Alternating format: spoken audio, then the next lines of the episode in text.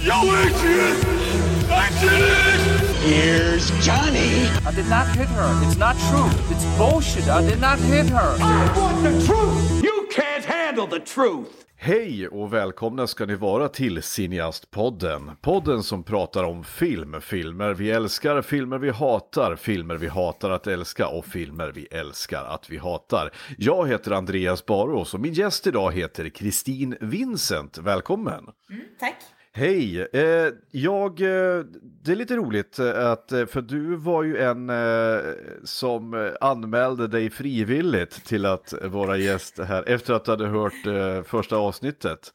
Eh, det var jättekul. Och jag, som jag förstår så är du filmvetare. Det stämmer. Ja.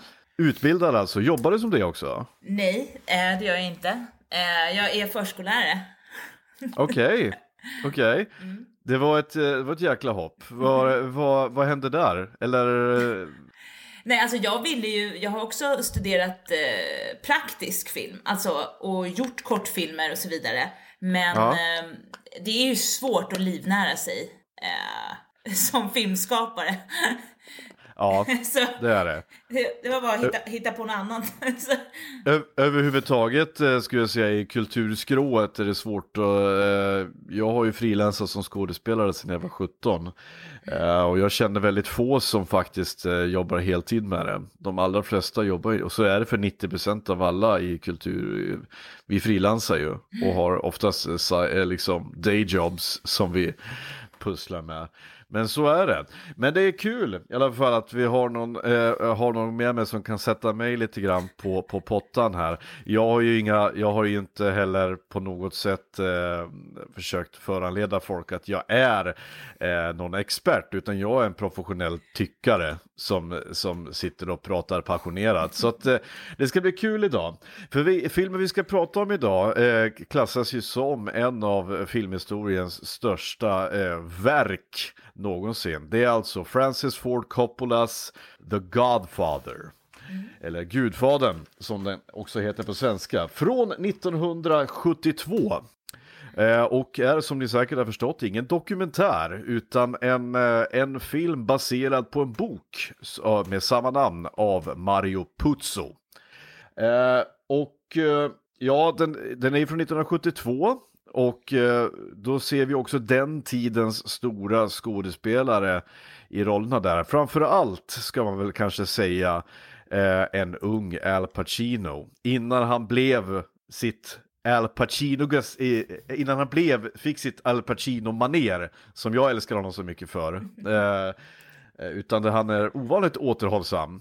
Eh, och en Marlon Brando. Eh, som eh, kan man säga var ändå i slutet av sin stora karriär. Han hade några stora eh, filmroller kvar att göra efter detta. Men man får ju ändå säga att hans prime years eh, som ung eh, eh vet det, hjärtekrossare var ju över vid den här tiden. Eh, vi ser även Robert Duvall, eh, James Caan i några av rollerna. Eh, som sedan också skulle bli stora skådisar. Så här är en, eh, det här är ett mastodontprojekt av Guds nåde. Eh, jag tänkte innan vi går in på på, ska vi säga, vi, vi brukar alltid göra så att vi tar oss igenom filmen från början till slut. Ungefär som ett väldigt komprimerat commentators track. Har du några inledande ord du vill säga om filmen? bara första repliken eh, säger ju ganska mycket vad det, vad det kommer att handla om. Är det inte I believe in America? I believe in America, ja. Och Precis. sen, och sen eh, utzoomningen, fotografiet. Att det börjar med alltså den enskilda mannen eh, och sen utåt i det här rummet. Så, Exakt. Så att prologen säger väldigt mycket om vad som kommer komma. Ja, vi kommer att komma lite grann dit. Eh, Det, jag ska också säga det att jag gick in, det var väldigt länge sedan jag såg den här filmen. Eh, Så att när jag gick in med den så gick jag in med den med en liten lätt suckning. Bara Okej, nu är det tre timmar epos. De, de, måste, de flesta av de här gamla klassiker är ju sådär långa. Ben Hur, eh, Wide Earp, alla de här, och vad heter Spartacus. Alla Ja, de här, borta med vinden. Ja. Ja, de är så jävla långa. Och, och då är det liksom så här, det är en undertaking verkligen att ta sig igenom den. Eh, men det som var så intressant med den här filmen var att jag, jag, jag nämnde det i försnacket här innan vi satte på inspelning. Alltså, jag, jag sögs med återigen och jag glömde bort att anteckna. Därför att det var så pass mycket bra grejer. Den var så pass, eh, eh, den var så pass bra filmen liksom och, och så att jag rycktes med i, i historien. Men vi, vi tar oss igenom filmen nu framför. Filmen inleds på eh, 1945 på ett bröllop och det är inte vilken, vilket bröllop som helst utan det är eh, gudfadern själv, Vito Corleones dotter Connie, som ska gifta sig. Men ingen, ingen vila och ingen ro för när man är gudfader i en eh, maffiafamilj utan han eh, passar då på att göra massa affärsmöten. Eller affärsmöten är det inte utan det är snarare folk som kommer till honom likt en de, som begär audiens med honom och mm. ber om olika tjänster. Eh, någon, eh, någon begravningsentreprenör vill att han ska mörda någon, någon snubbar som våldtog hans dotter tror jag. Eh, vilket han eh, säger att nej det tänker jag inte göra men jag kan spöa dem lite grann. Mm. tror jag. Mm. Jag förstår det för att din dotter lever ju. Mm. Eh, och eh, Eh, så kommer det någon, en bagare också som vill att eh, hans, eh, hans flick, eller hans dotters man inte ska bli deporterad. Mm. Och det är lite sån här skit eh, han går igenom. Eh, samtidigt så får vi se då Michael spelas av Michael Corleone, eh, en av hans, jag tror hans yngste son va? Mm. Det är väl minstingen i familjen. Yeah. som har varit borta i, och slagits i andra världskriget kommer tillbaka som en, eh, en krigshjälte. Eh, förklarar, det här är väldigt bra så kallad exposition, för här får man, för här, vi får ju veta här hur familjen fungerar genom att han förklarar för sin, är det hans flickvän? Ja. Eh, Kay. Mm. Eh, hur, hur business fungerar eh, liksom i familjen och eh, samtidigt som vi växelklipper mellan hans samtal och eh, det som händer då på Vito Corleones kontor. Där han är omgiven då av, sin, av sina närmsta män eh, och eh, hans då så kallad concilieri. Det här gör de jättekul parodi, för, parodi på för övrigt i filmen Analyze This, om du kommer ihåg den med, mm. med eh, Billy Crystal, Robert, eh, Robert De Niro, att mm. det ska uttalas conciliere, inte consigliori, utan conciliere som alltså då är ett, eh, ett, eh, ja, ett namn för en slags rådgivare kan man säga. Mm. Eh, som spelas då av, eh, han heter Tom Hagen och spelas av Robert Duvall. Samtidigt, sen så kommer det in en, eh, en, eh, en tredje person som vill ha hjälp och då är det en, då den store stjärnan Johnny Fontaine Eh, som också har varit någon slags skyddsling till eh, Corleone-familjen. Och han ber om en tjänst att, för att han ska få en filmroll. Vilket leder då till en av eh, filmens, liksom, kan man säga, mest kända scener. För att de eh, skickar då Tom Hagen till att förhandla med den här filmproducenten. Och han vägrar ge rollen till Johnny Fontaine, vilket resulterar i att han vaknar upp en dag med ett avhugget hästhuvud i sin säng. Eh, och här, här kan jag säga, vi, vi kan, vi kan stoppa, stoppa lite här. Därför mm. att allt detta fram tills eh, hästhuvudet ungefär, det är ungefär 40 minuter i speltid i filmen. Mm. Eh, och det reagerar jag på när jag satt och tittade på filmen, att det här är 40 minuter av etablering. Eh, och då, då, då, jag kom på mig själv att jag var lite irriterad på det. Eh, för jag tänkte så här, behövs det här verkligen? Behövs, för att det är egentligen ingen av de här scenerna för historien framåt. Tänkte du på det? Ingen av de här, allt, mm. allt det här är ju bara worldbuilding och etablering av hur familjen fungerar och hur maffia fungerar. Och jag tänkte, jag tänkte först att ah, fan, behövs verkligen det här? Filmen är så lång så behöver vi verkligen 40 minuter av denna etablering. När man ändå, och, och då tänkte jag så här, ja, fast filmen var ju ändå från 72. Sen dess har jag sett hundratals maffiafilmer. Och jag kan ju reglerna i världen och jag kan ju, jag har sett så många dokumentärer och kan så mycket. Men det kanske var så att den behövdes här. Vad tycker du? Ja, ja, ja, ja, ja det tycker jag. Eh, jag tycker kulturen, inte bara den italienska, men sicilianska kulturen kommer fram. Eh, mm. Men du har både eh, den maffiafamiljen, men också familj överhuvudtaget etableras i där. Och då är det till exempel det här med kuverten. Eh, Ja. att, att man ger pengar i kuvert eh, vid bröllop. Eh, du har dans, alltså dans, sång, glädje. Eh, det här hur, man märker ju direkt att eh, Michael är favoriten, att han är den, han har ju uniform på sig. Eh, och Marlon Brando, eller Vito Corleone, kollar ut från det här mörka ut till det här ljusa. Eh, och det är ju han som står för den här os, det oskuldsfulla. Och, se- och se- det, det, senare så, det vänder ju helt. Så du har den här etableringen av det här positiva, alla roller och känslan eh, när papp, Vito dansar med sin eh, dotter, Dotter, ja. och det är glädje. Ja. Sen, sen vrids det ju helt. Det, och så, Ja. ja. blir en helt, ja.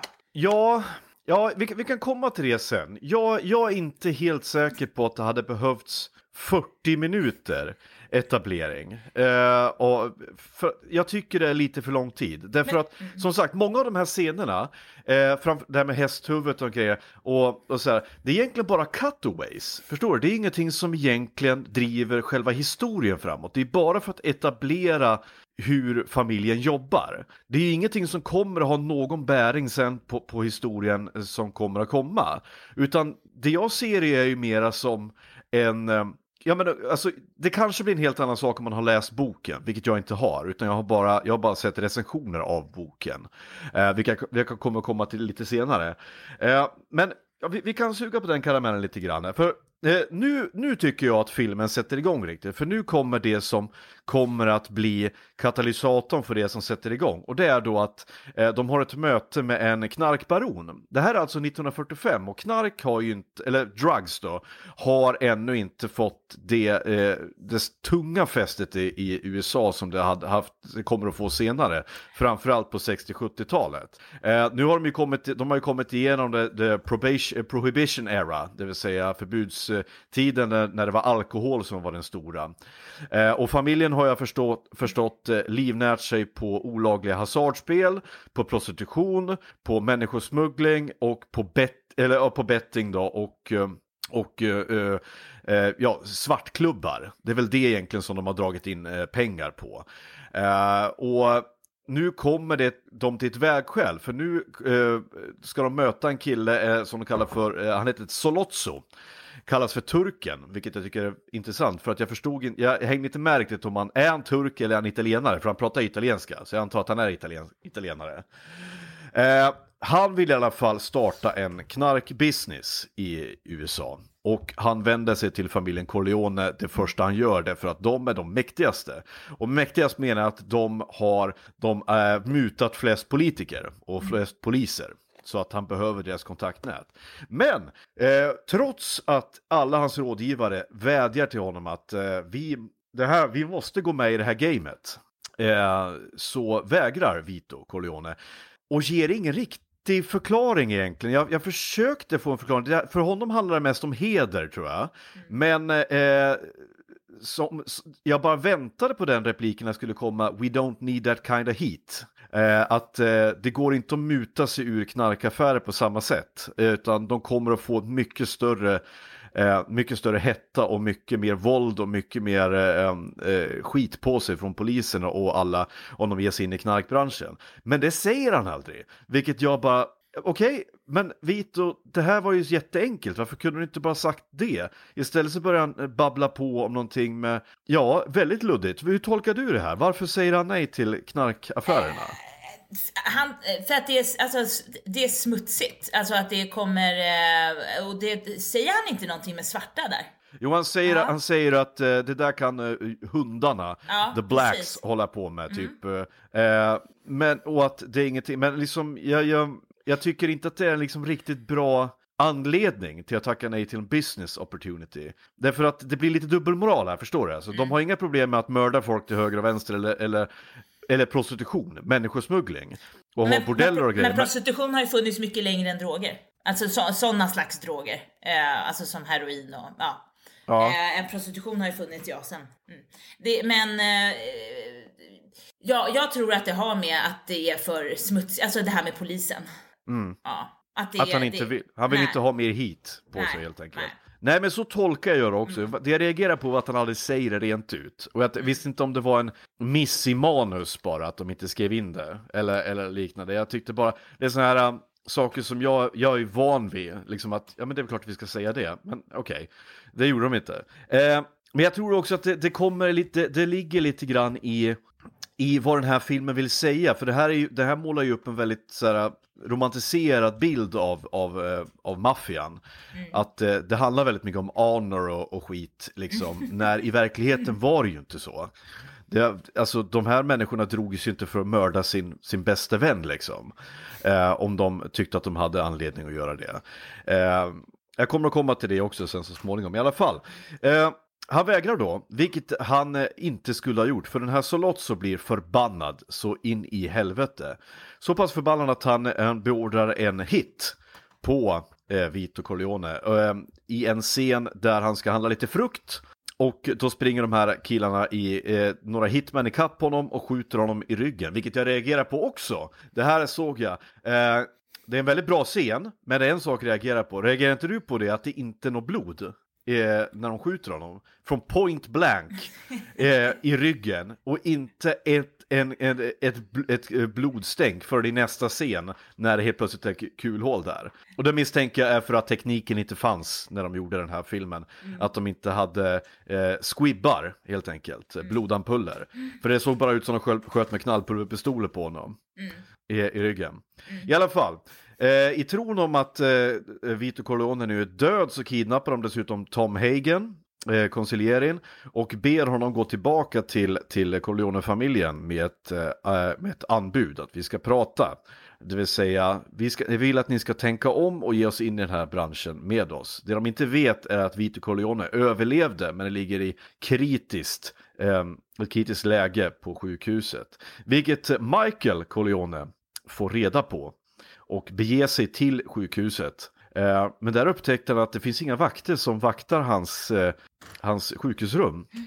Eh, och det, då inser han att nu är det fara och färde så att han flyttar eh, honom till ett annat rum. Och när han kommer ut på gatan så approcheras han av ett gäng poliser eh, som blir väldigt förvånade att han är där. Därför att eh, han har ju beordrat, han skickar ju hem alla degos eh, så att säga därifrån. Och då förstår ju Michael att den här killen är ju, är ju köpt av Solozzo. Och de hade ju planerat att gö göra klart jobbet med, med Vito helt enkelt. Eh, ja, och det här föranleder ju nu ett krismöte eh, hos eh, resterande Corleone-familjen. Där Sonny Corleone, det vill säga den äldste Corleone-brodern eh, och den mest hetlevrade av dem, spelas av James Caan. Eh, han säger vi ska gå, skjut, skjut ner dem allihopa, bara blasta dem åt helvete. Och då säger de andra liksom okej, okay, tänk efter nu för fan, gör vi det här, då är det kört. Vi kan inte bara gå ner och skjuta en polis eh, och, och vanliga konstaplar i en cold blood, det går inte. Eh, utan det är Michael som kommer på en bättre plan, att vi, vi fixar det här men vi måste göra det eh, vi måste göra det smart. Så de kommer på en plan att de ska plantera en pistol på en restaurang där de ska, han ska ha ett möte med Solozzo och eh, polischefen. Och den här, eh, den här planen fungerar. De har mötet, han går in på toa, hämtar ut en pistol och går ut och skjuter dem och droppar pistolen. Och sen är den akten över i filmen, för jag insåg att den här filmen är indelad i akter, mm. som teaterakter ungefär. Eh, och då menar jag inte den vanliga three, three act structure som en vanlig film brukar ha, utan den här är indelad i mera teaterakter, eller ska man säga, som kapitel. Eh, och nu eh, så Ja, vad, eh, vad fan händer nu? Ja just det, det blir efter att, efter att eh, polischefen blir, blir mördad så blir det ju ett jävla power vacuum. Och eh, det blir krig mellan de alla familjerna. Fast där får man bara se... Där får man bara se... Det, är, det är lite senare, det, det händer lite grejer. Alltså Vito kommer hem från sjukhuset, han får reda på vem det var som gjorde det. Och det är Michael. Och han blir jätteledsen, för det var inte, han vill ju inte att Michael ska vara med i, alltså, vara med i, i den kriminella delen av den familjen. Nej, när han får veta ja, att det var Michael som dödade så lossar jag. Precis, och sen måste ju Michael gå och, och gömma sig och åker då till mm. Sicilien. Yes. Eh, och sen, sen, är man ju mycket på Sicilien ett, ett bra tag. Medan det, sen, sen, så försöker de ju medla, eller de, de ligger lågt. Eh, alltså i USA då, vad de ska Ja göra. men detta, detta, detta sker ju parallellt vad jag förstår. Att eh, Michael åker till, han, han tar tillflykten till, till Sicilien och håller sig gömd. Mm. Medan det är krig nu mellan de fem familjerna. Är för att, eh, ja på grund av det, det vakuum som uppstod Ja, mm. efter det här. Eh, hans eh, äldre bror, jag tror det är mellanbrodern va? Fredo. Fredo, ja. det, det, ja, han skickas eh, iväg till Las Vegas Mm. och skyddas av någon slags nöjesproducent, Mo Green va? Mm, Eh, och, eh, och samtidigt, det är det här också som gör att jag tycker att filmen eh, pågår lite för länge, eller så här, det är lite för många side stories, men det finns en side story också att eh, det, eh, dottern vi träffade först i filmen, här, hennes man visar sig inte vara så jävla bra, eh, utan han spöar ju henne rätt ordentligt. Eh, vilket eh, hon berättar för eh, den hetlevrade äldre brodern Sonny som eh, söker upp eh, eh, Carlo, som han heter då, eh, maken, och spöar skiten ur honom. Han håller igen, alltså för att eftersom det är hans, hans systers man så vill jag annars hade, hade det varit någon annan så hade han ju mördat honom.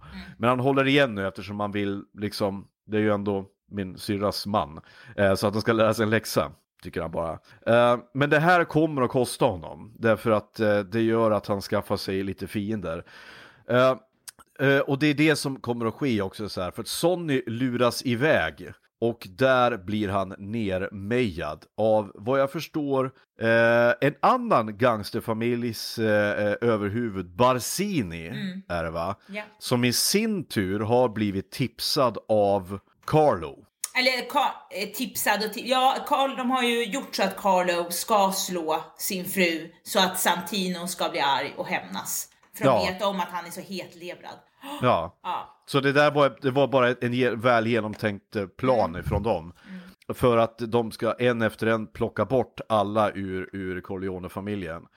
Ehm, I alla fall då så, ehm, nu ska jag se, jag måste, måste läsa mina eh, anteckningar här. Eh, just ja, det som har hänt också i Sicilien är ju att Michael har ju försökt på något sätt försöka skaffa sig en normal tillvaro. Han skaffar sig en fru där till exempel. eh, Som heter Apollonia. Men hon blir mördad i en bilbomb som förmodligen var avsedd för honom. Och då inser han att jag är inte säker här längre, det är dags att åka hem och ta kontrollen över eh, situationen. Och eh, det är nu, nu tycker jag den bästa delen i filmen börjar. För det är nu, nu eh, som, Corle eh, som eh, Michael kommer på liksom hur fan ska vi lösa det här. Vito ger honom några, eh, eh, några ehm, vad ska säga, visdomsord. Eh, efter att han har haft ett möte med alla andra i maffiafamiljen och försökt att eh, mäkla fred. Och det här hängde inte jag med riktigt, men här kanske du kan förklara. För på något sätt så lyckas Vito räkna ut att det var Barzini som var förrädaren. Hur gör han det? Vad är det som får honom att mi- misstänka att det är... För det är någonting som sker på den där middagen mellan eh, familjeöverhuvudena.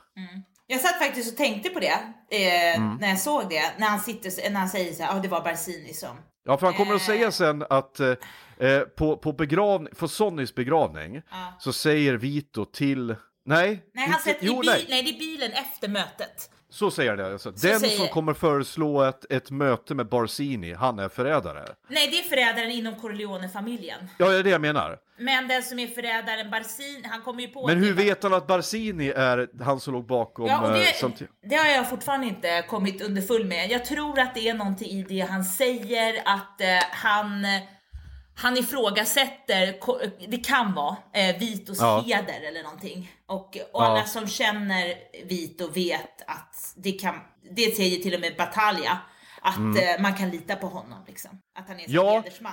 Men Ja precis, men ja. Mm. det, det kan ha varit så att det är en bortklippt scen. Det kan vara någonting som, vi, som, vi, som helt enkelt är borta från filmen. För, Mm. men vi blir i alla fall väldigt klara med vad, vad som händer där nu. Mm. För det som också händer här är ju att Vito själv, han går i pension. Mm. Han, han, han kliver ner från tronen och lämnar över tronen Mm. till, eh, till Michael. För Michael är den enda som har visat sig varit eh, kapabel att kunna greja det här. Fredo är ju eh, bortskickad till till, till Las Vegas och, eh, och Sonny är ju död. Så, eh, och, eh, ja, och Conny är ju en kvinna så att det, det kan de ju bara glömma liksom i den där patriarkala familjen. Eh, Men, eh, så Vito han åker hem till, förstod jag rätt, Sicilien va? Han åker och pensionerar sig i, Sicilien för att han sitter på någon, någon grape farm, eller eh, han sitter på någon farm någonstans. Nej, det är Ja. inte på Sicilien, det är i USA.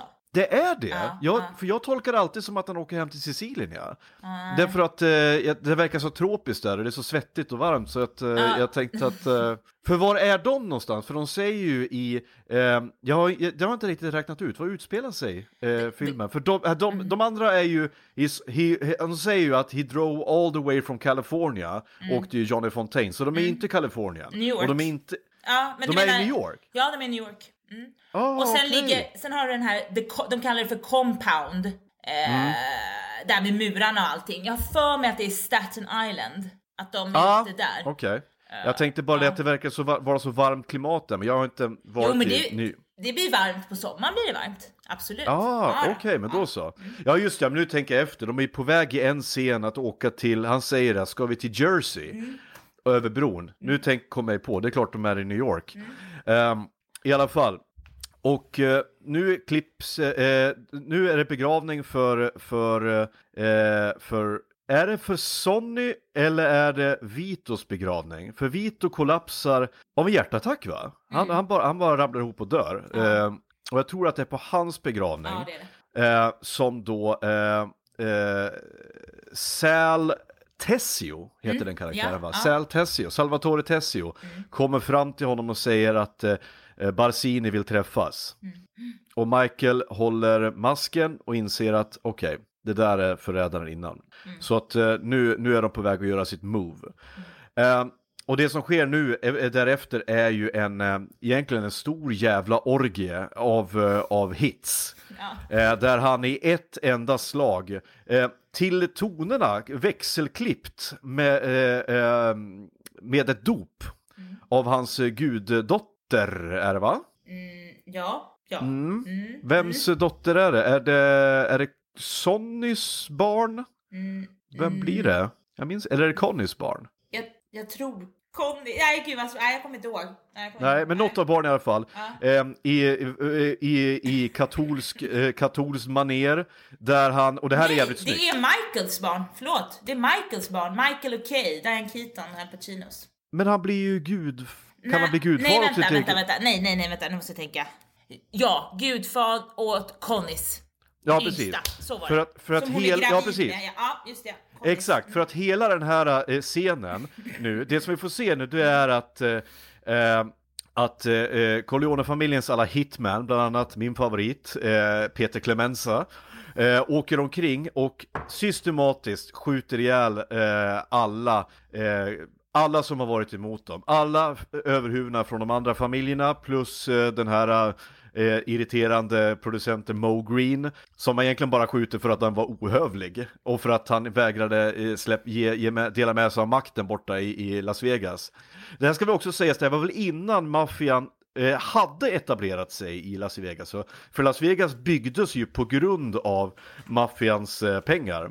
Alltså det som Las Vegas vi vet idag. Bugsy Malone och hela den historien. Och i alla fall, och samtidigt så korsklipps det här mellan att eh, eh, då eh, Al Pacino Michael Corleone får svära eh, då, eh, han blir tillfrågad, do you renounce Satan? Do you renounce all his acts and all his temptations? Och det är så jävla snyggt, för mellan varje löfte att han, eh, eh, som han avsäger sig synd, så, så skjuts det en människa. Eh, och det är jättesnyggt det här.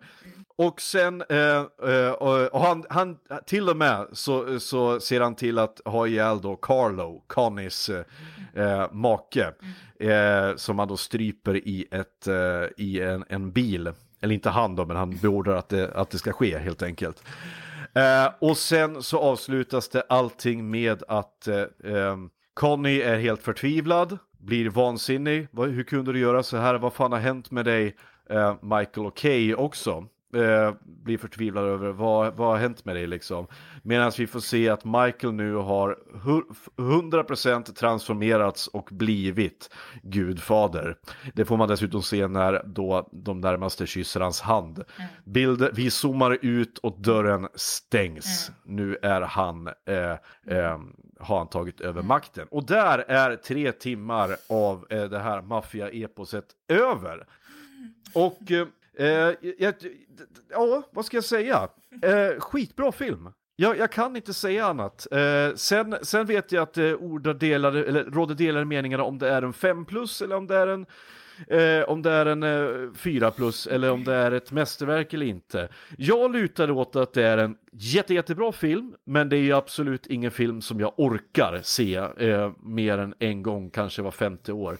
Jag tycker helt enkelt inte att det är den bästa film som någonsin gjorts, men den är fantastisk. Det får jag ju se. Och det, det som talar för det, det är ju som, som jag sa, att jag hade så lite som jag kunde sitta och anteckna på. Det var mest saker som jag störde mig på, några, några saker. Och så en sak, och det är det jag tänkte komma att återknyta till det jag pratade om tidigare. Eh, som jag tolkar filmen, Eh, min, eh, eh, liksom det jag tar med mig från filmen är ungefär samma sak som serien Breaking Bad handlar om. Det handlar om korruptionen av en människa. Hur en människa faller från det, det fina, det rena, det oskuldsfulla till att helt tappa all empati, alla känslor och, och helt enkelt gå upp i, i, i det här um, hemskan här, det är Michael Corleone. Och det är det jag menar med att filmen förlorar väldigt mycket av sin potential när den då spenderar så mycket tid på saker som inte tycker jag är relevant för att det jag tycker att man skulle fokusera på är att ge Michael mer backstory.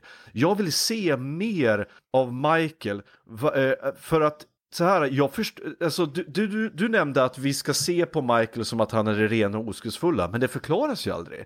Vi får se honom i korta shots och, och andra säger att ah, the college boy, the war hero, men vi får ju aldrig se honom, vi får aldrig se vad det är som gör honom till den här dygdiga personen. Vi får aldrig se liksom, eh, jag skulle vilja sett mera av hans struggle. Det kommer ju eh, i tvåan sen. ja, det kommer ju i tvåan, men jag hade velat se det för att det hade varit en perfekt film mm. om den här filmen hade gjort, gjorts med den intentionen. Mm. Att jag får, vi får följa hans fall mera. För att, ja, jag, vet att det är många som hyllar Marlon Brando i den här ja. filmen, men det är, ja, det, är Mike, det, är Mike, det är Michaels film. Det är Michael som jag tycker är den intressanta karaktären, det är hans resa jag vill följa. Uh, hur känner du här? Ja, Nej, jag ser precis som Francis Ford Coppola själv säger, den här, handlar, den här filmen handlar alltså inte om maffia utan den handlar om familjen. Och jag mm ser den som en, en film om relationer.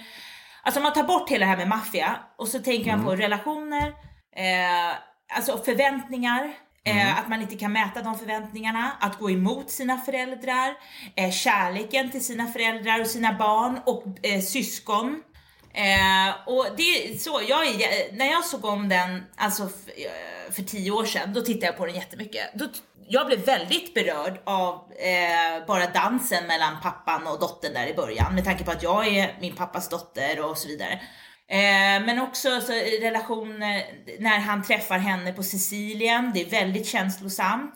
Och sen Kay, så han kommer till, hon dör ju och så kommer han tillbaka, sen tar han Kay och då blir jag så här, men och hon bara accepterar det. Liksom. Mm. Så vad gör vi inte för kärleken? Hon är ju emot eh, kriminaliteten i familjen, men ändå så låter hon sig gifta sig in i den. Ja, men det är inte det en så... tidsmarkör eh, också? Eh, eh, det, är det, det jag har lite svårt när du säger att den handlar om familj, fast jag kan inte bortse att när han säger never go against the family så menar han ju inte familj som familj, han pratar ju om maffian. Det är, ja, alltså, det, ja. det, det, det, är ju, det är ju business, det är ju det det handlar om. Mm. För det finns ju, alltså, för att jag, jag ser ju inte det här som någonting att romantisera. Jag ser det absolut inte som någonting, för att i min värld så ser jag, det här, det, det jag ser här är ju bara hederskultur. Mm. Jag tycker att den romantiserar hederskultur. Du ja, det är det den ja, gör. Ja. Det är det jag menar och det är därför jag har lite svårt att, eh, svårt att liksom tjusas av det. Förstår du hur jag menar? Ja, jag gör jag... det, för jag älskar ju Marlon Brando och jag tycker han är en av världens bästa skådespelare. Han och Robert De Niro. Och Al Pacino mm. också. Men eh, just eh, Marlon Brando, hur han, han blir så berörd när han får reda på Plus, alltså, i en, för mig en av de viktigaste scenerna är ju på sjukhuset när de ska mm. flytta honom. Ja. Och eh, det finns ingen som skyddar honom. Och eh, hans, hur han interagerar med Marlon Brando, eller hur Marlon Brando, båda två, är väldigt speciellt. Men, Marlon, men eh. Vito är väl i koma då? Nej, han, han, Interagerar han? ja, ja han, han kan, han tittar, han ser Michael och så ser man en liten liksom tår, det, fast det är inte så här rinnande, det är lite blött liksom så i nästan. Ja. Ja. Eh, där och sen, nej men hur han pratar med sin son där när han berättar om den som, den som kommer till dig först är den som har förrått familj. Hur de är, interagerar tillsammans. Nej jag vet inte, ja, ja men det är, det, ja, nej men jag förstår vad du tänker men eh, för mig handlar det mycket om alltså relationer och familj och sen att, eh, att, att gå från någonting eh, så, som drömmen om Amerika. Att göra, eh, alltså komma bort då från det kriminella, alltså Sicilien. Eh, och, alltså de var inte, han var ju inte kriminell, Vito, när han bodde, men det kom ju sen i tvåan. Men det jag menar är alltså att man börjar i Amerika och vill börja, bygga något nytt. Men sen, sen går det inte. Och sen, ha- fast Vito hela tiden försöker göra familjen, att det, alltså han vill att Michael ska vara, det ska liksom ligger ju på honom, förväntningarna att det, sen blir det inte så. Och jag menar det ser man ju i flera familjer. Jag menar, Ja. inte blev jag jurist till exempel, men min pappa hade nog velat att jag skulle bli jurist. Ja, ja, ja, liksom. visst. Alltså, det, det är väldigt tunga saker. Ja, men det, där, det, det handlar ju väldigt mycket om traditionalism också. Så här. Det kanske är svårt också för, för vi i sekulära Sverige att förstå riktigt, grann, eh, riktigt hur det här fungerar. Jag tror att det är väldigt mycket viktigare för italienare. Det här med familjerelationer och, och, och religion och allt det där. Eh, de är katoliker dessutom. Ja, jag har bott i Eh, Italien. Ja. Ja, vilket jag, inte, vilket, vilket jag inte riktigt förstår heller hur de får ihop eh, med det där. Men det är ju det, de hittar ju alltid ide, eh, liksom, anledningar till att, eh, till att vifta bort sina fruktansvärda brott eh, och skit de gör. Eh, men jag tyckte det var intressant att, så här, att du säger att eh, Marlon Brando är, är, eh, är så jäkla bra. Jag har jag, jag var, jag satt, fan, jag satt liksom när jag tittade på den här filmen och bara, jag var kluven. Är han bra eller är han inte bra? För att en sak som Marlon Brando, här var ju en av den tiden när Marlon Brando hade gett upp. Marlon Brando använde ju Q-cards här. Det är du medveten om. Ja, Eh, ja, ja, men ja. fast han var Han inte vägrar- så gammal. Han var ju inte så gammal alls. Han Nej jag vet, men ju han, har, han, hade bara inte, han hade bara gett upp.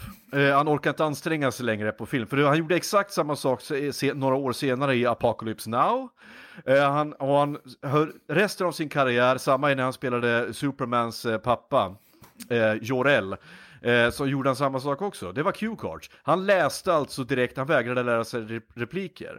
Eh, och, och Mm. Men sen hela... improviserade, han improviserade väldigt mycket i Gudfadern också. Det får man inte glömma. Det finns flera scener han bara improviserar. Som, Ja, det är möjligt, men, men, att, men att lära sig repliker, det och pallar ju tydligen inte i alla fall. Eh, sen har jag lite problem med, så här blir väldigt dålig, dålig radio, men han gör lite såna... Eh, han, han så här killar sig. Maner, han har maner, ja. Ja, killar sig med, med så här. Grejen är ju att det här som sagt den var gjord 1972, jag pratar om den här nu 2021. Det är väl klart att det har gjort så många parodier på detta så att jag kan ju inte se förbi parodierna. Men 1972 så var det ju säkert groundbreaking eh, det han gjorde här. En annan sak som jag fick reda på också i min research här, att ordet Don, det är någonting som Mario Puzo bara hittade på. Det har ingenting överhuvudtaget med, med, med maffian att göra. Eh, utan eh, där har de ett helt annat uh, hierarkiskt system där man kallas för eh, capo eller capo regime eller, eller, eh, eller boss helt enkelt. Du säger aldrig, don betyder i princip ungefär vad jag förstått farbror, Eh, äldre man, Eller, eh, farbror. Herr, typ. Herr. Ja, Ja, ja precis, uncle, fa- herre. Eh, men han tyckte att ja, vi, vi, vi, vi, jag skriver in det istället. Och det använder de konsekvent i filmen också, därför att det var också saker jag fick reda på i min research, att eh, den här filmen var ju under, under eh, lupp av just maffian. Eh, när de spelade in den. Och de eh, såg till att de aldrig fick använda ordet mob eller mafia i, i filmen överhuvudtaget. Och, eh, det, var ju, och det hade ju aldrig en italienare sagt heller, men det var ju det som namnet som amerikanska myndigheter och andra använde om dem, helt enkelt. Och det var ju också som en del i det här med romantiserandet. Då, liksom, de ville ju inte, de ville ju visa upp sig själv som the good guys. Liksom, jo men just det här att vi, är, vi sitter här på tronen och så får ni komma till oss och så, och så mot att ni betalar lite pengar i månaden så bränner inte vi ner ditt, eh, ditt bageri. Plus att vi kan mörda din, din dotters eh, fiender om du vill. Eh, liksom, det är ju den här romantiserade bilden av, av, av maffian som de, som de vill eh, bygga upp lite grann. En annan sak som jag fick reda på var ju att, eh, eh, eh, och det här blev jag egentligen glad när jag läste, för jag hade hela tiden trott att Marlon Brando hade stoppat i bomullstussar i, i mungiporna för att få den här den grejen. Det visade sig att det, var, det är en myt, det gjorde han inte. Däremot så hade han en tandställning eh, som, som de gjorde speciellt för att han skulle få den där soggy cheeks, så att säga, som han stoppade in i käften på honom. Ja, som sagt, Marlon Brando, jag förstår, jag tycker han är, jag tycker han är eh, som bäst i Apocalypse Now. Men där, ska det, där var ju så jävla hög och återigen läste från jävligt bra cue-cards. Eh, Och jag tycker så- Sista tangon i Paris, den väldigt kontroversiella filmen, tycker jag. Jag har inte jag sett faktiskt. Nej. Är det där han har, eh, eh, de har en av de första sexscenerna va? Ja. Ja, just det. Eh, vad hette den då? Streetcar Named Desire. Eh, är det den han står ute i regnet och skriker? Snälla! Ja, eller det- för det är inte i Waterfront, On the Waterfront. eh, Det kan det vara, det Ja. kan det vara. Eh, Marlon Brando tillhör ju de här, den här generationen eh, stora skådespelare från, eh, gud fan, eh, han, föddes, han måste ju ha fötts i början på 1900-talet.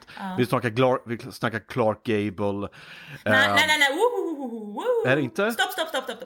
Förlåt, nu måste jag så här, äh, gå in här lite med. Ja. Eh, Marlon Brando var en del av Method Acting som var för The Actors Studio i New York. Eh, Oh ja, det vet jag. där, ja. Ja. Och Clark Gable, alltså det är två olika skolor, tycker jag. Ja, skolor ja, Ja. men jag, prat, jag pratar Ja. om eh, generationer. Ja, generation, nej, jag skulle inte ta dem i samma generation. Nej. Ja, men de är, de är väl födda samma år nästan väl? Inte Nej, alltså 72, då, 1972 när Gudfadern gjordes, då var han i slutet av alltså 40-årsåldern någonting. Men Clark Gable Okej. måste ju varit typ 60. Så nej, Ja, kanske, kanske, ja. kanske han var. Ja. Eh, Method acting är ju väldigt, spä- är, eh, är, är ju väldigt eh, spännande. Det är ju en sån här, det tvistar ju bland oss skådisar liksom så här, vilken skola som är bäst och så här. Och jag har ju alltid, om jag ska vara helt ärlig, skitit i vilket. Jag testade på med, jag har testat på method acting men jag, jag brydde mig inte om det därför att eh, eh, Ska jag vara helt ärlig, eh, jag tyckte att det, det bara gjorde mig sämre. Eh, därför att, eh, men det är så här, för de som, för om det funkar så är det skitbra. Jag kan ju inte, jag kan ju inte säga annat än att Robert De Niro har gjort fantastiska prestationer just med den. Eh, eller, framför, eller den absolut största eh, av det, Daniel Day-Lewis. Eh, eh, om vi snackar i den skolan. Men sen kan vi ha vi andra som Michael Caine som inte alls, som eh, öppet har sagt att han föredrar Brecht-versionen. Eller Bre- Brecht-skolan till exempel. Och så, här, så att jag tror att det, det där är en smaksak, vad man gillar och så. Ja, men, eh, jag vet att eh, jag gick på en, en eh, me- method acting-kurs en gång, då, var, då höll de på och hyllade Marlon Brando upp till himlen och jag kunde aldrig förstå eh, liksom därför att då var ju jag liksom, jag hade ju andra eh, som jag såg upp till, som jag eh, som jag gillade än, än just Marlon Brando så att eh, jag förstod aldrig det riktigt. Men eh, vad, vad, ja. vad, vad jag ska prata om just den här filmen är ju att den här filmen kommer ju, och jag förstår ju varför det är en klassiker. Den, är ju, den, är, den har ju satt grunden till i princip all, eh, alla maffiafilmer som kommit efteråt. Den skapar en helt ny era. Och inte bara det, den har varit så inflytelserik att den riktiga maffian började ta efter den här filmens, alltså då fiktiva eh, eh, saker. Bara för att eh, det, det, de tyckte det var så jävla coolt, helt enkelt. Eh, och jag, är ju en, jag har ju ägnat, det här är ju väldigt känsligt kapitel för, för jag har ju ägnat åtskilliga timmar åt eh, maffiadokumentärer och grejer. Min favorit, som jag också kommer att ägna ett helt avsnitt åt, det är ju filmen Goodfellas. Som bygger på eh, Henry, Hill, eh, Henry Hills berättelse. Eh, och eh, det ligger ju mycket närmare verkligheten. Han har, han har ju själv sagt att liksom att eh, eh, Gudfadern, det är, ju, det är ju den fina romantiserade varianten. I verkligheten så skulle, finns ingen jävla heder. Din bästa kompis kan skjuta dig i huvudet när, när som helst. Allting handlar om pengar. Eh, och they are all fucking lunatics. Eh, och, liksom, eh, och du tror att du kan komma därifrån men det går inte. Det finns bara en väg. Om du börjar på den banan så kommer du antingen bli skjuten eller hamna i fängelse. Det är ingen som klarar sig och blir, dör av liksom lycklig ålder när du är i, i, i maffian. Eh, överhuvudtaget. Mm. Men jag tänkte jag skulle dra fram eh, eh, lite annan trivia om filmen här. Jag har gjort lite rolig, eh, kanske har tagit upp det mesta i min, i min research här. Eh, har du någonting som du vill, som du tycker att jag har missat att prata om här? Jag tycker det är intressant, eh, som jag, nu när jag såg om film, för jag hade inte heller sett den, för inte på så många år som, ja du hade ju inte sett, men jag hade kanske inte sett den på fyra år då. Och eh, det som jag tycker, eh, det är det här att de säger inte att man är italienare så mycket, eller att man är amerikansk Nej. italienare, utan man säger sicilianare. Mm. Och eh, det är, jag tycker det är väldigt signifikant, därför Sicilien har ju haft väldigt många herrar över sig. Alltså att de har mm. ju och det är där maffian är som mest utpräglad, för att man kan inte lita på mm. staten. Och Italien i sig är ett väldigt ungt land Eh, vad är det? Kanske, är det? Ja, 180, 170 år eller 180 år bara. Ja, ja, ja. Så det var olika kungar, det var olika eh, alltså regioner. Och Italien är väldigt regionbaserat. Ja, jo men det har jag förstått. Ja, och det är där, och, man, och du vet ju också att staten är väldigt korrumperad och det är väldigt ja. mycket, eh, alltså mut, man mutar och pengar mm. har väldigt stor betydelse. Och därför tycker jag att det också att de säger, eh, alltså just att Sicilien kommer fram, mm. men när jag bodde i Italien till exempel, det var ingen pratade om maffian. Man säger Nej. inte det ordet liksom. Men man vet Nej. att den finns där.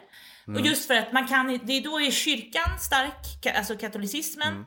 Mm. Eh, nu har man kommit bort från det, men det är också det här att just att stat, det är väldigt i, i Italien, eller i, att man inte kan lita på staten. Alltså att, mm. för, alltså, och, och jag vet inte, jag tyckte att det var intressant att de säger det, det här att det är sicilianer också. Det tyckte jag var väldigt, och att de inte pratar om i, Italian Americans. Det där kommer sen i Sopranos, pratar man mer om det. Ja, men det är väl, men det är väl ganska viktigt för, för just amerikaner idag också att de pratar om I'm, I'm, ja. I, I'm Irish ja. and I'm så att ja. liksom eh, Nej, det är du ju inte. Det är din mormors mormors mor som var Irish. Du är inte Irish. Mm. Men det är viktigt för dem och jag tror att det handlar om mycket USA som land har ju ingen egen identitet. Nej. Utan det handlar ju väldigt mycket om att de måste eh, dra harmstrån från alla, eh, liksom alla de hittar. Mm. I alla fall, mm. lite, yeah. lite trivia yeah, sure. jag hittar här. Eh, hästhuvudet mm. var, var äkta.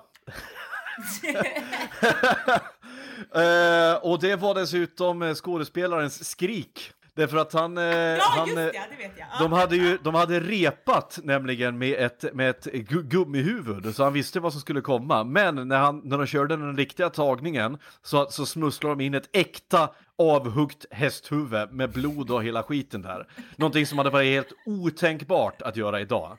Eh, så det är lite kul grej. Eh, eh skådespelaren som spelar eh, Luca Brasi, han eh, var en pro-wrestler som heter eh, Lenny, Monta heter Lenny Montana och han var så jävla nervös eh, när han skulle träffa Marlon Brando som var hans stora idol. Så han kunde inte få till Eh, så den tagningen vi ser i filmen när han ska gå upp och tacka för att han fick komma på bröllopet, det är den enda tagningen som de lyckades ta, för sen så fick han tunghäfta. Så att de, de, de där stamningarna och skiten han gör, det är på riktigt alltså. Eh, vilket passar tycker jag med hans karaktär. Men det är lite intressant också, för det här läste jag om att hans karaktär, karaktären Luca Brasi, har du läst boken förresten? Ja. Ja, då vet du ju att Luca Brasi är mycket, mycket värre ja, i boken, i, boken mm. än vad han är i, i filmen. För i boken, om jag förstår rätt nu, så det är väl en scen där han tvingar en gravid kvinna att föda sitt barn, mm. sen tar han spädbarnet direkt och slänger in i en jävla, eh, en mm. jävla ugn va? Ja. Och eldar upp den, mm. bland annat. Han skulle säga så han var den absolut värsta av alla eh, hitmen som de hade. Och Vito är rädd för honom. Ja. Men det kommer inte fram riktigt i filmen Nej. om man inte vet det. Alltså Nej, förstår det, man hans uttryck, för han har lite konstigt ansiktsuttryck. Och det tyckte jag var lite, det tyckte jag var lite synd, ja. att det, liksom, för det enda vi får se Luca Brasi att eh, han tar på sig en skottsäker väst och att han, han, är, en, han är en bra hitman. Det, det är vad de, vi får veta, men sen blir han mördad väldigt oceremoniellt liksom. Ja. Och, och, det var inte först när jag började researcha om att jag insåg att fan vilken intressant karaktär det här var. Det här hade jag velat se mer av, så det var lite trist tycker jag. Mm. Sofia Coppola är med i, i alla tre Gudfaderfilmerna. Ja. Det är hon som är bebisen på, mm. på dopet. Mm. Bland annat i den här mm. filmen. Mm. Det är lite kul. Ja, hon är min favoritregissör. Jag tycker hon är fantastisk. Ja, ja hon är bra. Mm. Otroligt bra. Hurt Locker har jag sett. Eh, nej, förlåt. Nej, nu, nu blandar jag ihop. Det var Catherine Bigelow. Nej, Catherine Bigelow. Jag menar, jag menar naturligtvis Lost in translation. Ja, fantastiskt. Ja. Eh, eh, Marlon Brando fick ju naturligtvis en Oscar för den här filmen, men den tackade han nej till. För att han, eh, passade, på, Ja. han passade på att protestera mot hur man behandlade urinvånarna i, i eh, USA. Och hon kom väl upp på scenen på galan? Eh, en eh, indian... En. Nej, en indiansk kvinna, en native american, Ja. kom upp... Eh, Ja, Sachin Littlefeather hette hon. Just. Eh, precis. Eh, många av de här grejerna har jag tagit upp nu. Eh, det var flera stycken som, som eh, ville bli castade i filmen men inte kom, eh, kom med. Till exempel Warren Beatty, Dustin Hoffman, Jack Nicholson och Robert De Niro. Och Robert Eh, Redford.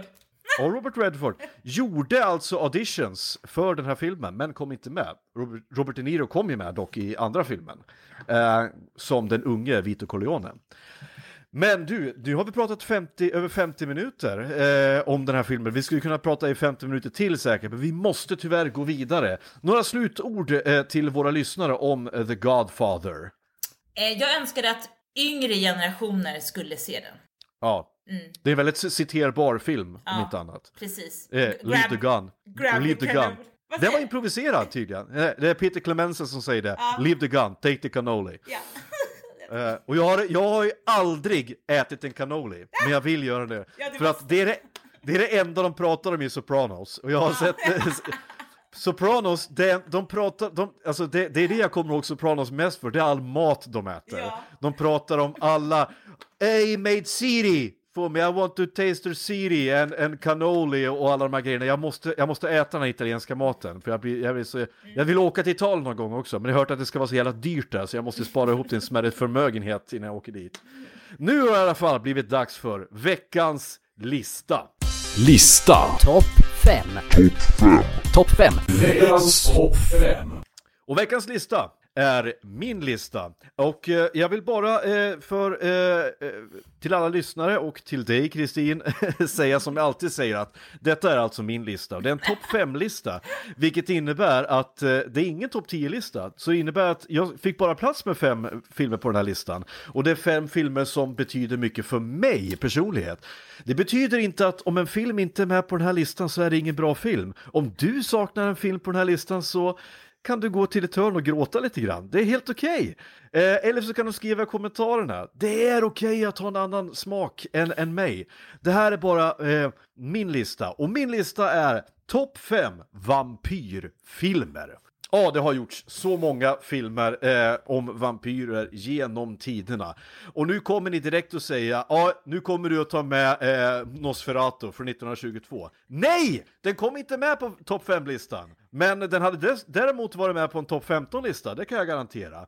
Men jag börjar med den av mina eh, som jag känner att den här måste vara med, för den har jag sett så många gånger. Interview with a Vampire, eller En vampyrs bekännelse. Bygger på boken av Anne Rice, som handlar egentligen om, eh, i stora drag, eh, om eh, eh, rikemanssonen Louis, som blir, eh, spelas av Brad Pitt, snygg så in i helvete som blir eh, omgjord till en vampyr av eh, eh Tom Cruise som spelar karaktären Lestat. Och eh, eh, också snygg så in i helvete. Ja. Och sen så driver de igenom 1700-talets eh, eh, och början av 1800-talets USA och, och lever loppan tills de börjar inse hur, eh, Louis börjar inse hur tråkigt Eternal Life är och Lestat, han vill bara döda allt som finns. Och det är egentligen en väldigt homoerotisk aura över detta. En ung Kirsten Dunst är med i filmen också, som de gör om till ett, eh, en vampyr som liten eh, tioårig flicka. Och eh, den absolut ballaste av karaktärerna, en Antonio Banderas dyker upp som den franske vampyren Armand.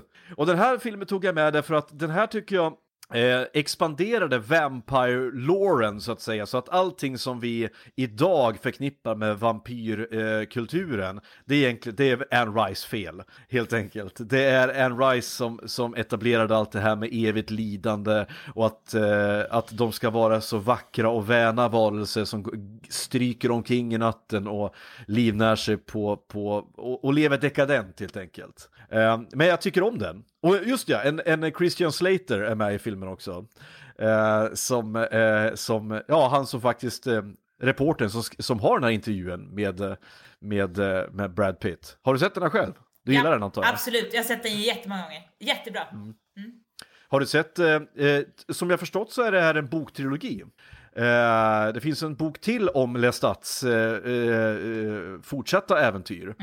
Eh, Queen of the Damned till exempel. Och så, så att det är en hel del böcker. Anne Rice har ju blivit lite av ska man säga, husmodern inom alternativ kultur kan man säga. Och som sagt, grundlade hur vi ser på vampyrer idag. Ingen Anne Rice, ingen Twilight. Och det får man väl se hur fan man vill. På nummer fjärde, eller nummer fyra, The Lost Boys. En 80-talsklassiker av Joel Schumacher med eh, en ung Kiefer Sutherland i, i en av eh, rollerna. Den här filmen är så 80-tal så att det, det, det, det, det, det, det går inte att ens föreställa sig. Det handlar om, ett, eh, om några ungdomar som flyttar ut till en liten stad som visar sig eh, eh, ha en massa punkungdomar eh, som ställer till rackartyg och de här eh, ungdomarna är vampyrer. Eh, och eh, eh, den, det här är ju liksom en, kan man säga, en väldigt mer lätt, eh, lättsam film med eh, men den unge pojken i den nyinflyttade familjen blir kompis med ett par vampyrjägare som driver en serietidningsbutik. Där bland annat Corey, Corey Feldman är en av dem, eh, som eh, för övrigt gör en fantastisk roll där han verkar imitera Sylvester Stallone på något sätt, eh, på, på helium. Han låter såhär, yeah, you know, uh, you, you know you got, uh, have you read your comics? Okay, we gotta kill some vampires. Det här, den här är ju bara ren, eh, vad ska man säga, ren lusta att se den här filmen. Fantastiskt soundtrack, fantastiskt 80-talsfrisyrer. Kiefer Sutherland var så jävla snygg när han var ung. Så att, så att det är helt fantastiskt alltså. Eh, han har åldrats väldigt bra för övrigt. Han ser väldigt stilig ut även som, som eh, gammal. Men här har han en rågblond hockeyfrilla och det går inte att anse det. På tredje plats, Låt den rätte komma in. Ja. Eller Let the right one in som den heter för våra internationella vänner.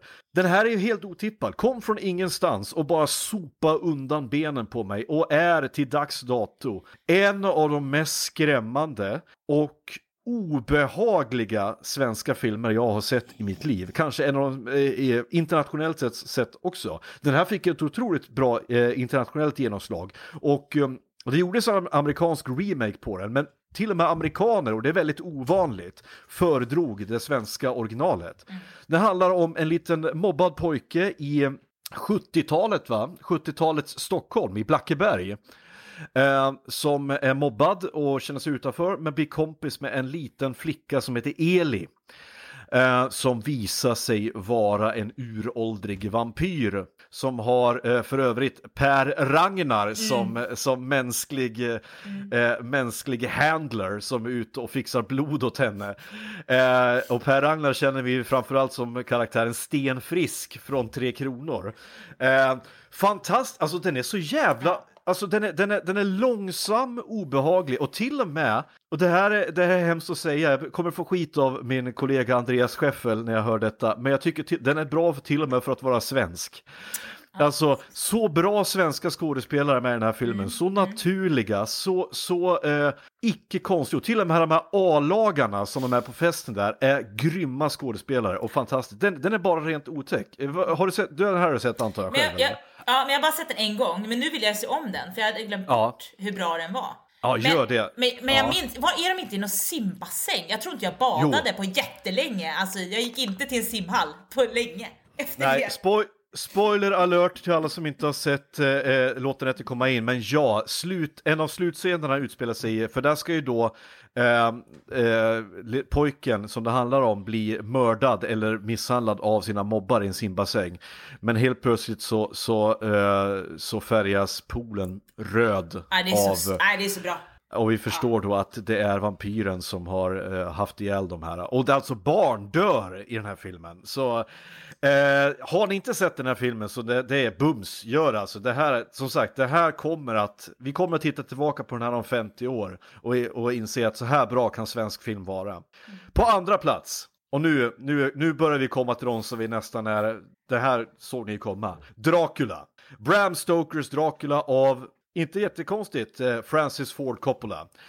En extremt stilistisk remake av, org- eh, av eh, Nosferatu, den originalfilmen. Samma historia och den är ju direkt eh, ifrån eh, Bram Stokers egen bok. Ett extremt tungt skådespelarartilleri här med Anthony Hopkins, eh, Keanu Reeves, Winona Ryder eh, och den fantastiske Gary Oldman som greven själv.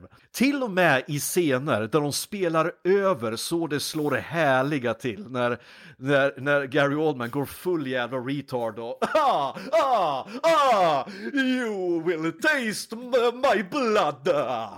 Så, så är han så jävla underhållande, det går inte att slita Alltså, blicken ifrån honom. Till och med Keanu Reeves, som är så jävla usel i den här filmen. Eh, och det här är, så snackar vi världens mest charmiga människa. Han är så jävla dålig, eh, men han blir ändå, jag kan ändå förlåta honom för att alla andra är så jävla bra. Winona Ryder spelar. Det är så här svonig och alla är så här jätteövertriataliska. Anthony Hopkins spelar över och skriker och gör, så här, eh, gör en konstig holländsk eh, accent.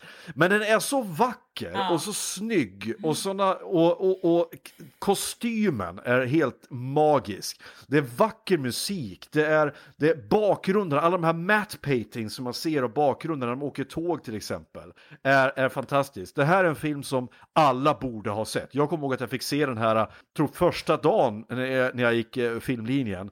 Det var den första filmen vi såg liksom. Så här, ungefär, här, här har ni filmskapande. Här är en lektion hur man, hur man gör film. Och det var ju återigen Francis Ford Coppola som gör det. Han gjorde väl en, fi en film var, var, var femte eller tionde år medan han var mest aktiv liksom. Och då var det alltid sådana här gigantiska projekt. Eh, vad tycker du om den? Ja, det var en av mina favoritfilmer. Jag är ju gammal syntare och gotare så att eh, det där var ju all, jag menar, man, he, he, eh, vissa alltså killkompisar man umgicks med, de hade ju så här kråsskjortor och liksom Ja. trodde, att, trodde att de var läst, eller inte lästat då, men de, de, vill, de, det var ju väldigt, Ja. alltså mycket från den filmen. Det var, det, jag älskade den filmen. Eh, Den håller ju också fortfarande. Det, om man vet som du säger att det, man, de spelar över, men det passar. Ja. Det är Ja. okej. Men, det, men, det, men det, jag, tror, jag tror, och det här är bara en gissning, eh, jag har inte läst på om det, men jag tror att Francis Ford Coppola väldigt mycket tog inspiration från, eh, inte originalet av Nosferatu, utan remaken eh, av, eh, med Klaus Kinski. Att han gjorde, det är tysk expression, eh, eh, expressionism. Den är väldigt, eh, för att det, det tycker jag att man ser i den filmen att som sagt det är stora rörelser, det är de stora eh, eh, känslorna, det är de stor musik, allting är stort och bombastiskt.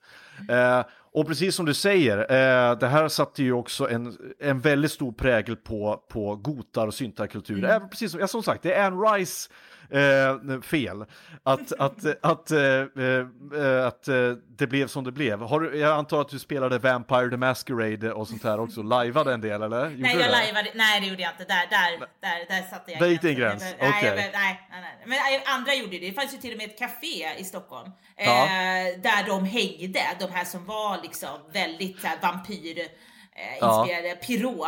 Det, eh, Ja. det caféet finns inte kvar. Det var på den tiden man kunde röka inomhus också förstås. Ja. Med, med cigarettmunstycke. Såklart! Såklart! Eh, och blodfärgat läppstift såklart. Ska man ha. Okej, nummer ett. Och nu ska vi se här om det är någon som ens kan tänka sig eh, vad, eh, vad nummer ett kommer bli. Min första plats bland mina favoritfilmer inom vampyrgenren är Blade.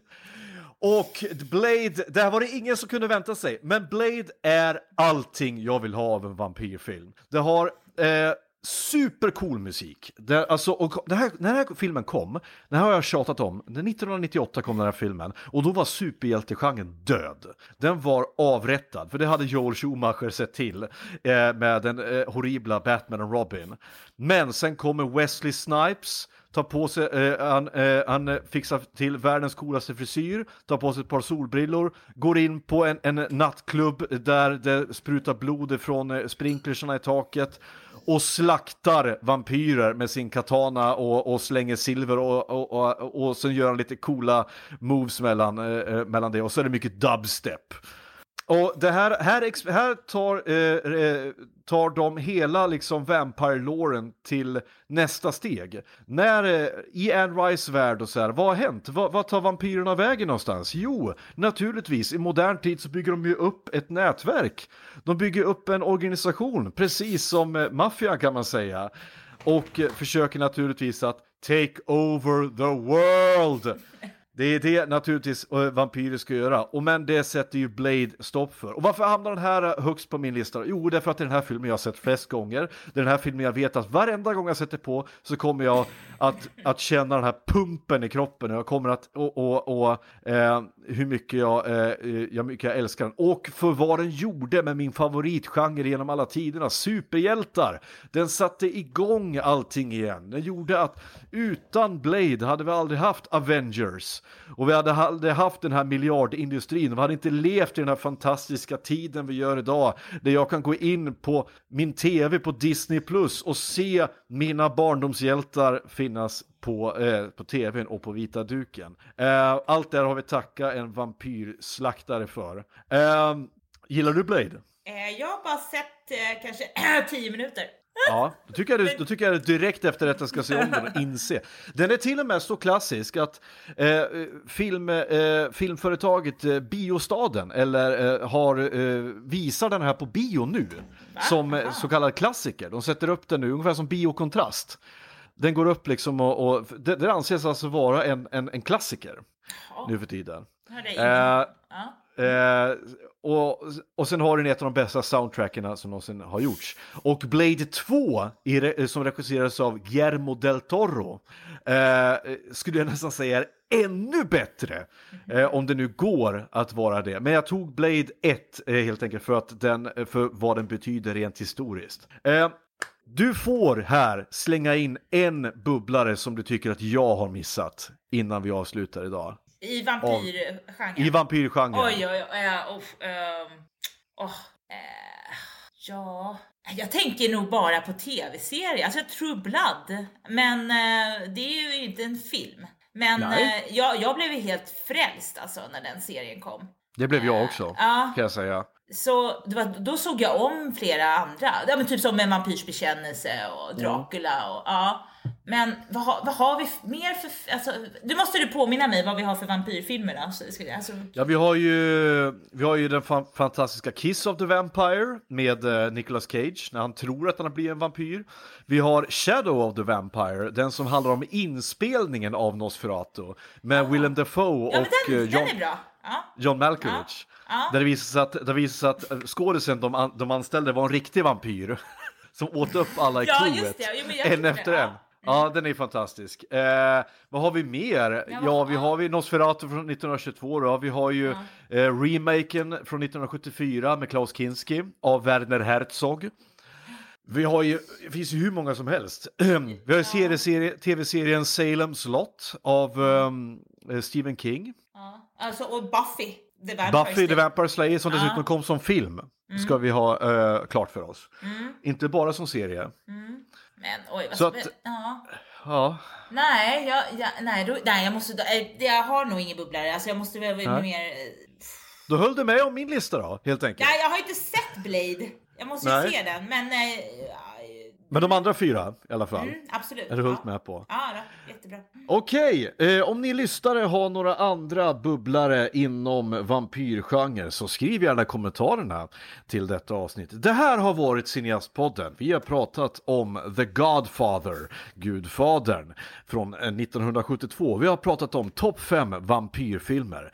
Om en vecka, förhoppningsvis, om jag hinner spela in avsnitt, så är vi tillbaka igen med ny film och ny lista. Tack så hemskt mycket Kristin för att du ställde upp. Tack för att jag fick vara med. Ingen fara, du kommer säkert få vara med igen. Vi säger så allihopa, ha det bra, hej!